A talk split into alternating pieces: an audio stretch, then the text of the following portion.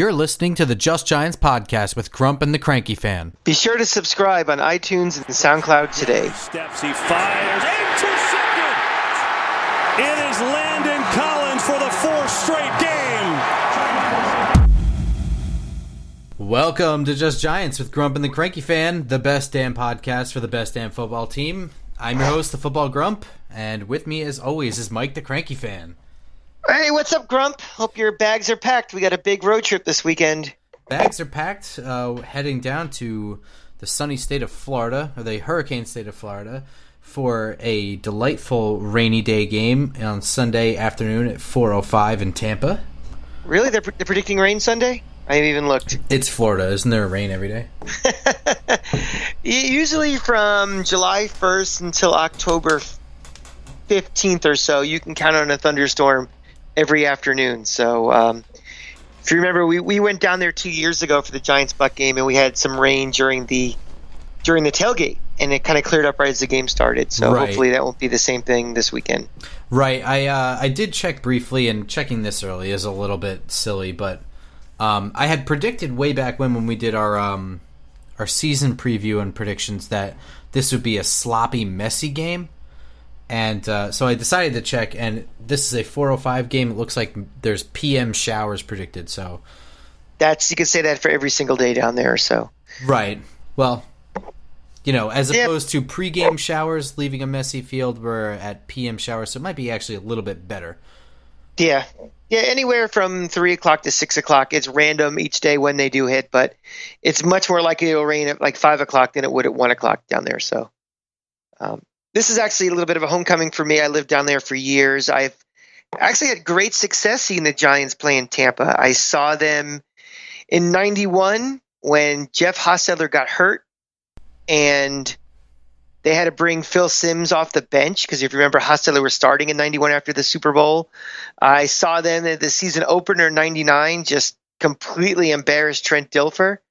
Uh, this is the third time I'm going to see them in the new sombrero, so it's kind of a personal rivalry for me with a bunch of clowns I know down there. So hopefully we can keep this going so I can save face. We were you you weren't there in 09 for regular season game or 07 for the playoff? Uh, yes, I was actually there for 07 as well. Correct. That's another one. Add to the list. Uh, it was like this January 2nd or 3rd, and it was about as perfect weather as you can possibly hope for. I remember it was really crappy up in New York, and down there it was like 73 and bright blue sun. It was perfect. Um, the one time I did see the Giants lose down there, unfortunately, was the um, the Super Bowl embarrassment to Baltimore. But we don't uh, like to talk about such things on this program. we have enough of our own issues in 2017 to worry about. Uh, we were there two years ago also. Um, Yes. For a late game win that we thought we were going to steamroll them, and it, it was a little bit closer for comfort than I was happy with.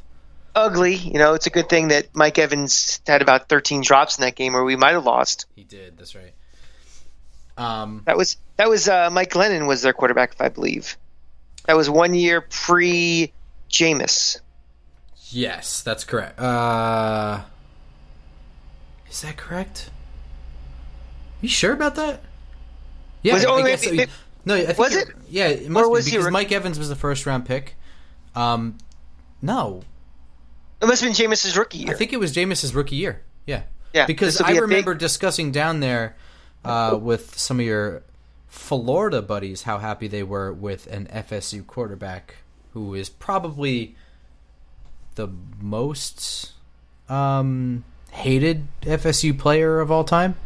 Oh, I, he's got to be right up there with Peter Warrick and. Uh, oh yeah, I would say definitely in the top three of all time for most hated. Up there, right up there with the coaches they've ever had and everything. Uh, Deion Sanders for sure, but Well, I don't think that's really the same. Not yeah, well, this guy, this guy is truly a scumbag too, you know, and and, and an accused rapist. But you know, Short memories. so uh, we're gonna roll into this. Uh, th- there's a number of injuries on uh, Wednesday's practice report. Um, for the Giants, most notably, I, I mean, of course, there's you know there's some holdovers from the last couple weeks. Bobby Hart did not practice Wednesday. Um, B.J. Goodson ha, what is, is starting to practice. He was limited. I'm not sure that he's going to play, but more concerning is that the second linebacker is added to the uh, injury list. Is Jonathan Casillas did not practice on Wednesday, which is a big deal, um, especially if Goodson's not good to go. Um, and Oh, in boy. addition to that, there's two running backs on that list now. With Orleans Darkwa did not practice due to the back injury sustained um, in the loss to who did we lose to this time? Who, who did we lose to? Philly. Philly. How could Get I out your get your red markers out and your edit pens this week, folks. uh, Shane Vereen also did not practice with a calf injury. Um, you know th- that's starting to where the injuries are starting to pile up isn't as big of a concern until they're starting to pile up all in the same positions. Um, Yes. And then, of course, very important. Uh, Olivier Vernon gets a you know a, a Purple Heart for playing as long as he did against Philly. He sustained a, uh, what looked like a very painful ankle injury and continued to play for most of the game. he kept coming out, coming back in. You're right. The guy definitely showed his guts and determination. Um, but you could tell as soon as he was out, you know, they just went right to his side and everything. So it was big trouble. Yeah, he also did not practice on Wednesday. So th- those are all ones to watch. Uh, there's a couple others, uh, not ones I'm concerned about. People like you know, uh, J- well, Odell Beckham is officially off the injury report. Um, that's that's technically news, I guess. That's a good sign. Yeah. Sure. You know, you think about for the amount of time this three plus years he's been with the Giants, how he's been on the injury list, how he hasn't practiced at full, you know, throttle this whole time. So it'd be nice to have one season where he's completely healthy, can, you know, go through off season and go through, you know, practice during the week and see what he can actually can do. Yeah, as harrowing as that sounds for us, um, Tampa Bay is in a bit of the same boat, and I would argue a little bit worse. Um, both Lavonte David, their best linebacker, did not practice due to an ankle injury on Wednesday, and Kwon Alexander, probably their second best linebacker, did not practice due to a hamstring injury on Wednesday. Um, TJ Ward, uh, very talented safety, did not practice due to a hip injury, and the the star of their defense, Gerald McCoy, McCoy is limited with an ankle injury. So again, they're back banged up as well. And I'll get into a little bit more detail as to why those injuries are a little bit more harrowing for them than they are for us. And also don't forget that Doug Martin is still suspended, so he's out. That is true. That being said, though, I mean, Jacquizz Rodgers does not look, um, does not look all that bad, and Doug Martin's been sort of up and down throughout his career anyway. So, you know, even if we were playing, you're not really sure what you're going to get with him. In my opinion, be, if everyone's healthy, Doug Martin's your starter. So I think it's it's definitely it's a it's a depth issue, and also you know if you're saying well the backup's playing pretty decently, he's still the backup on this team. So we're looking for any. When you're an 0 3 team and you are desperate for a win, you'll take any silver linings you can possibly find. Tampa Bay's got some injured linebackers. I've watched the last two games. Uh, I, br- I I don't want to say I briefly skimmed through them because I did watch the condensed version. I watched um, like ninety percent of the plays from both. And one of the things I noticed is well, I noticed two things. Um, one of the things I was afraid of with this team was they really loaded Jameis Winston up with some weapons. You know, they they grabbed DeSean Jackson in free agency. Uh, they drafted OJ Howard, who you know any Giant fan would have badly wanted. Uh, you know they've they've done a pretty good job of assembling him an offensive line over the years. Um, that being said, anytime that you put too much influence in the offense or the defense all at once, it takes time more the offense I would say than the defense because it's very choreographed and the timing has to be there. And Jameis Winston and DeSean Jackson do not seem like they're on the right page yet. He's missing him long all the time. Um, you can see when he when the team gets behind, Jameis is sort of panicking, going for the deep ball when it's not there with DeSean Jackson. It's getting picked off. Um, in general, this offense looks a little bit out of sync. I do think by the end of the year, this will be a very dangerous offense, but the Giants are catching them at a fairly fortunate time in that A, they missed game one, so they might have had an extra week of rest, but another week without real live game scenario. Um, and you know Doug Martin is out, and they just haven't had time to really get these pieces going. And part of that, of course, is due to you know the CBA restrictions, etc. Um, that's definitely one of the things I've noticed. I don't, I, I don't know if you've noticed any of that. Well, I think the knock on Jameis, even back in the Florida State days, was a little questionable accuracy, especially with the deep ball. You know, he was someone who was thought of a little bit of, a, of a gunslinger. You know, he's you, no one will dispute he's got a cannon of an arm, and sometimes, you know, his he threw a lot of picks in college, and he throws a lot of picks now too. And I think it sometimes he just tries to rocket it through in these little tiny spaces. So there's a little bit of Brett Favre in him. So um, the accuracy thing is not the biggest surprise for me. And I think it will continue. Um, having you know huge weapons, you know, is only going to help him. And you're right. I think the more you know time they work together, that will get ironed out as, as the season goes on. So yeah. It's, it's the question is the question the question is are they going to be able to exploit how badly Eli Apple's been playing lately?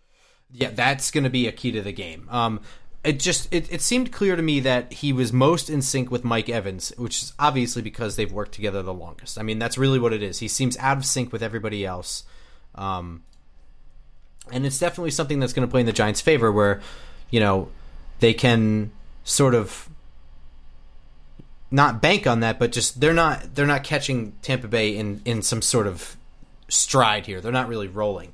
Um, in watching the Tampa Bay defense, I've noticed something uh, well, first of all, I want to say I don't think Mike Smith is a good coach.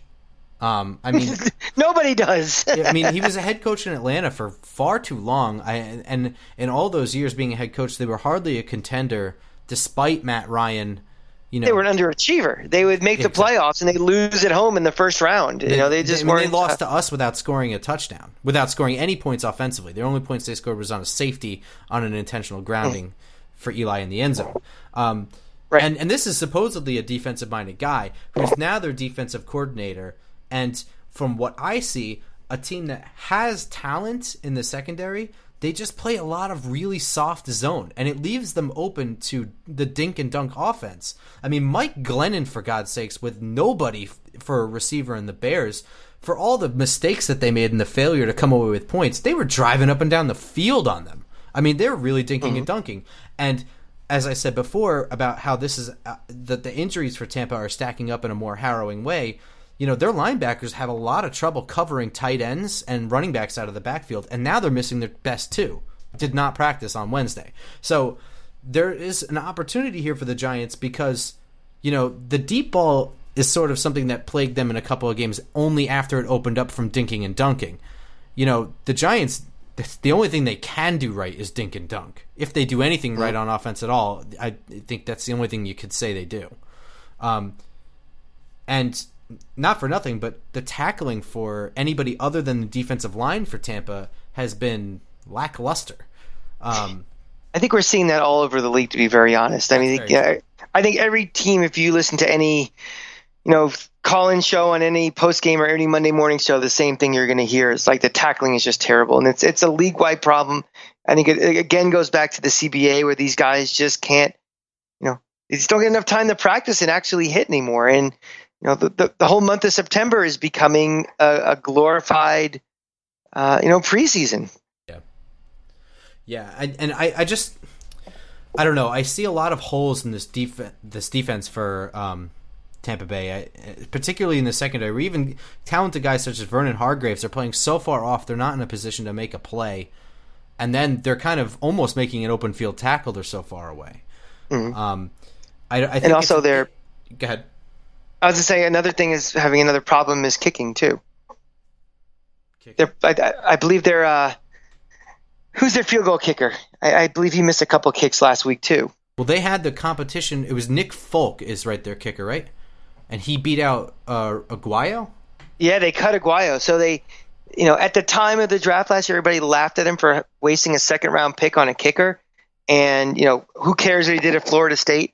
He was awful last year. Was awful in uh, preseason, and he got cut.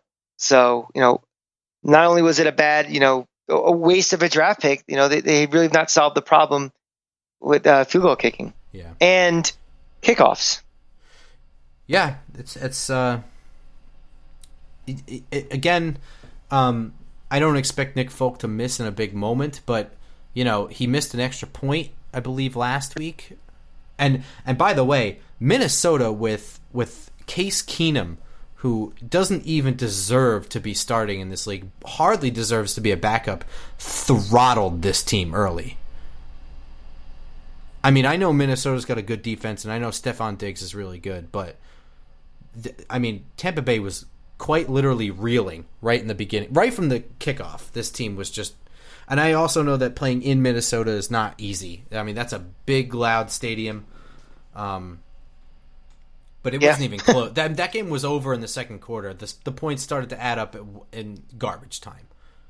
this is just a crazy. I mean, everybody. Like I kind of alluded to what I just talked about before. You really can't go one week to the next in this first three four weeks of the season because everybody, you know, who really looks great right now. You know, it just from one week to the next because after that Chicago game, you know, the Bucks looked like one of the best teams in the league, and all of a sudden they kind of laid an egg last week. You know, I guess the only team that's really been consistent has been kind of like the Giants, like consistently bad. I hate to say it, Yeah. but you know, when you know Dallas, we, we saw we saw something from Sports Illustrated saying they had the perfect offense after they played us, and then get the doors blown out of them in, in Denver the week after, and then come back and look good against Arizona.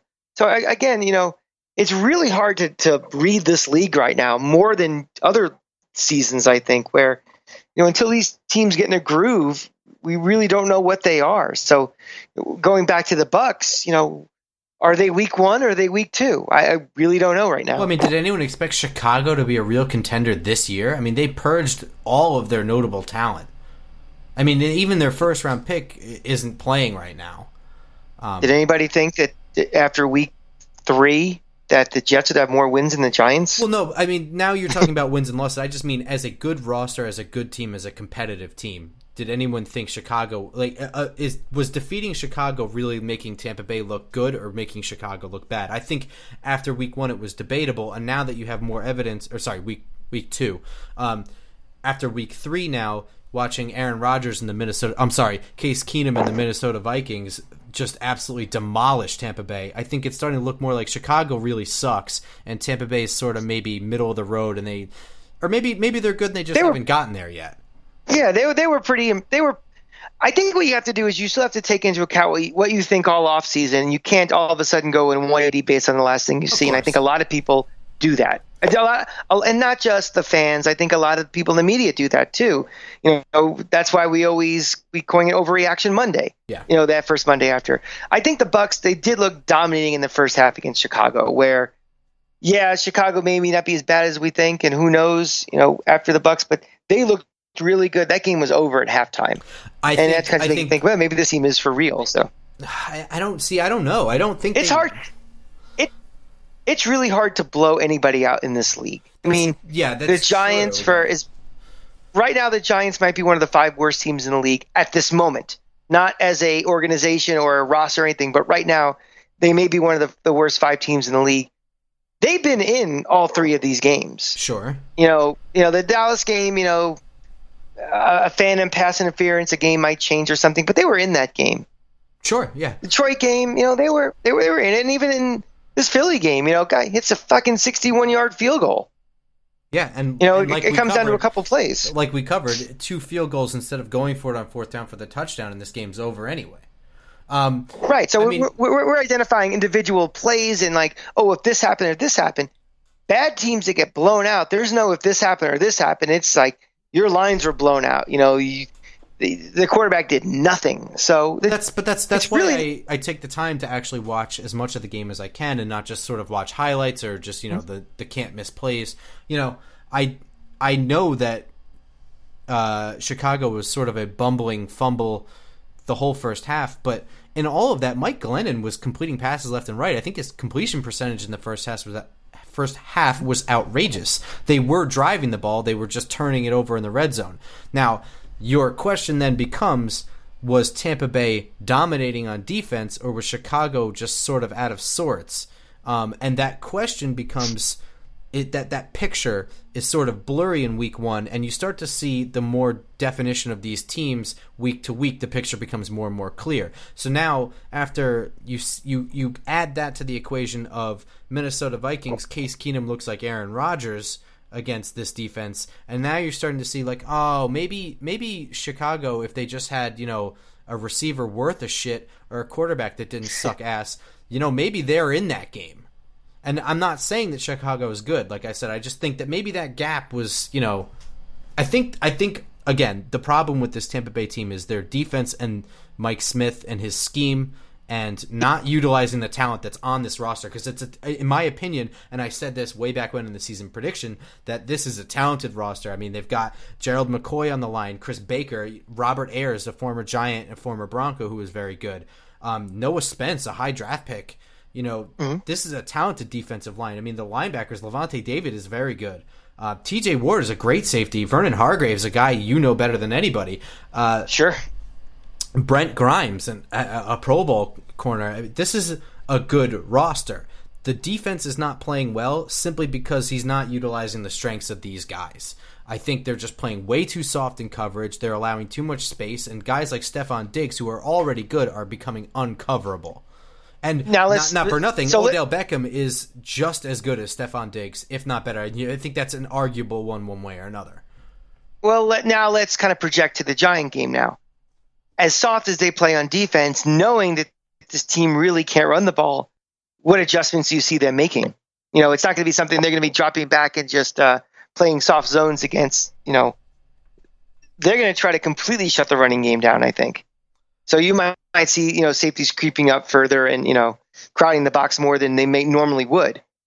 And then yeah. force force Eli to you know have more than that two step or three step drop and then quick throw. So yeah. So here's the thing: I do think that the strength of the defensive line is the middle, which I'd almost say thankfully because you know I'd rather have three guys trying to block two, three guys who can't block trying to block two guys in the middle than the isolated tackles trying to deal with Von Miller on the outside. Instead, you have Noah Spence, who's still a young guy in this league, and Robert Ayers on the outside, and uh, Vernon uh, Vernon Gholston, William Gholston, not Vernon Gholston. He's the he's the bust right from a couple years ago. Right. He's yeah. William Gholston on the outside.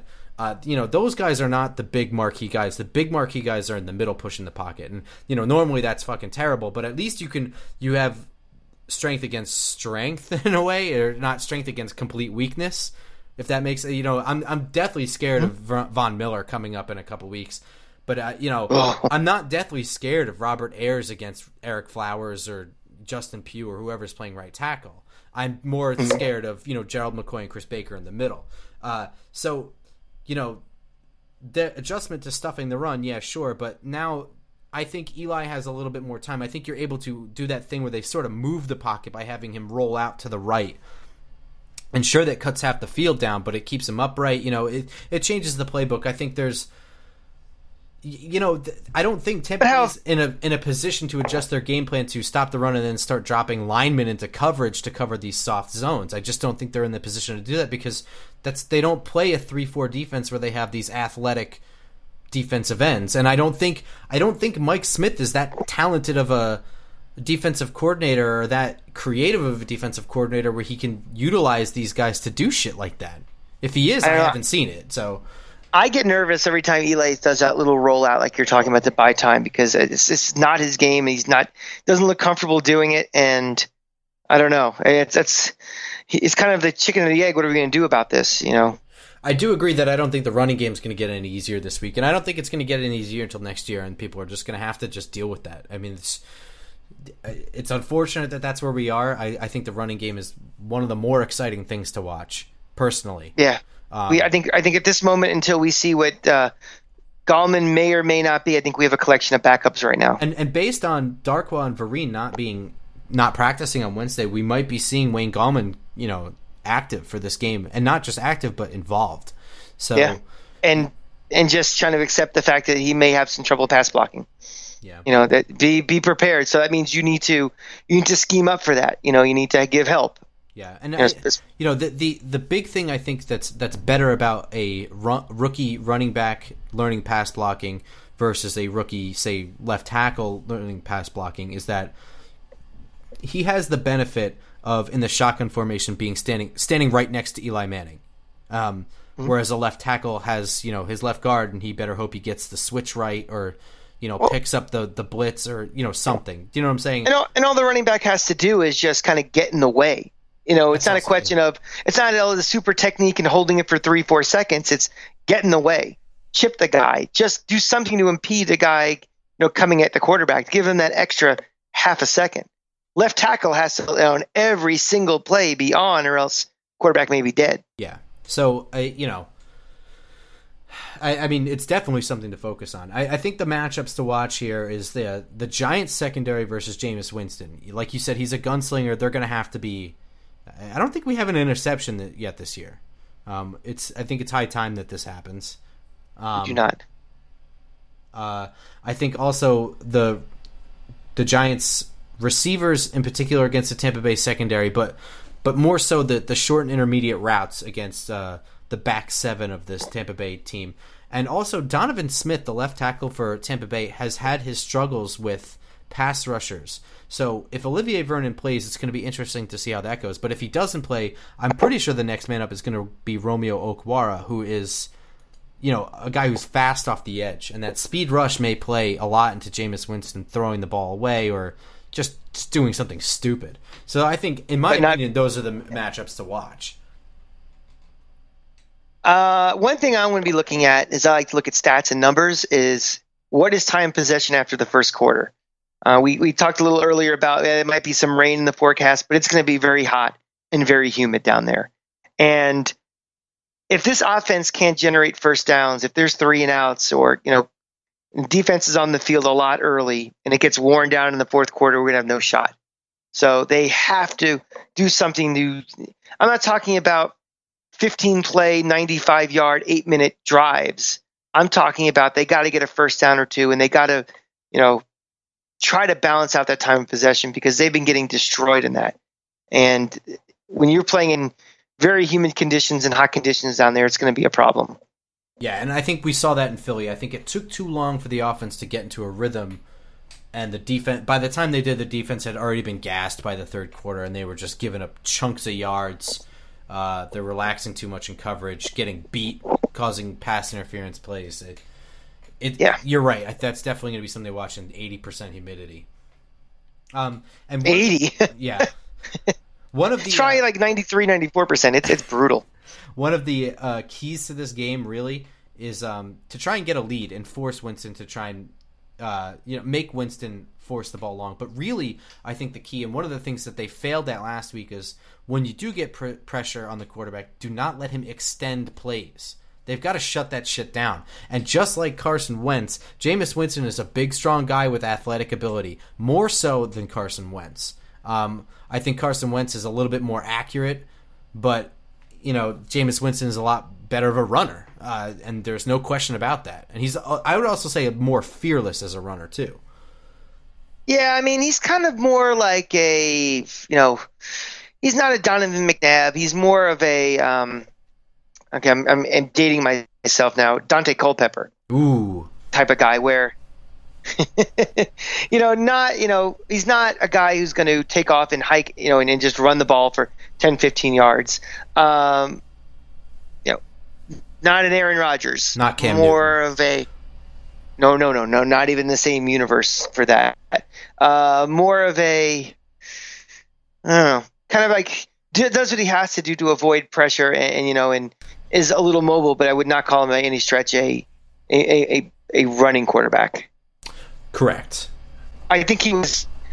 I, I think when he was coming out of college, I think he was.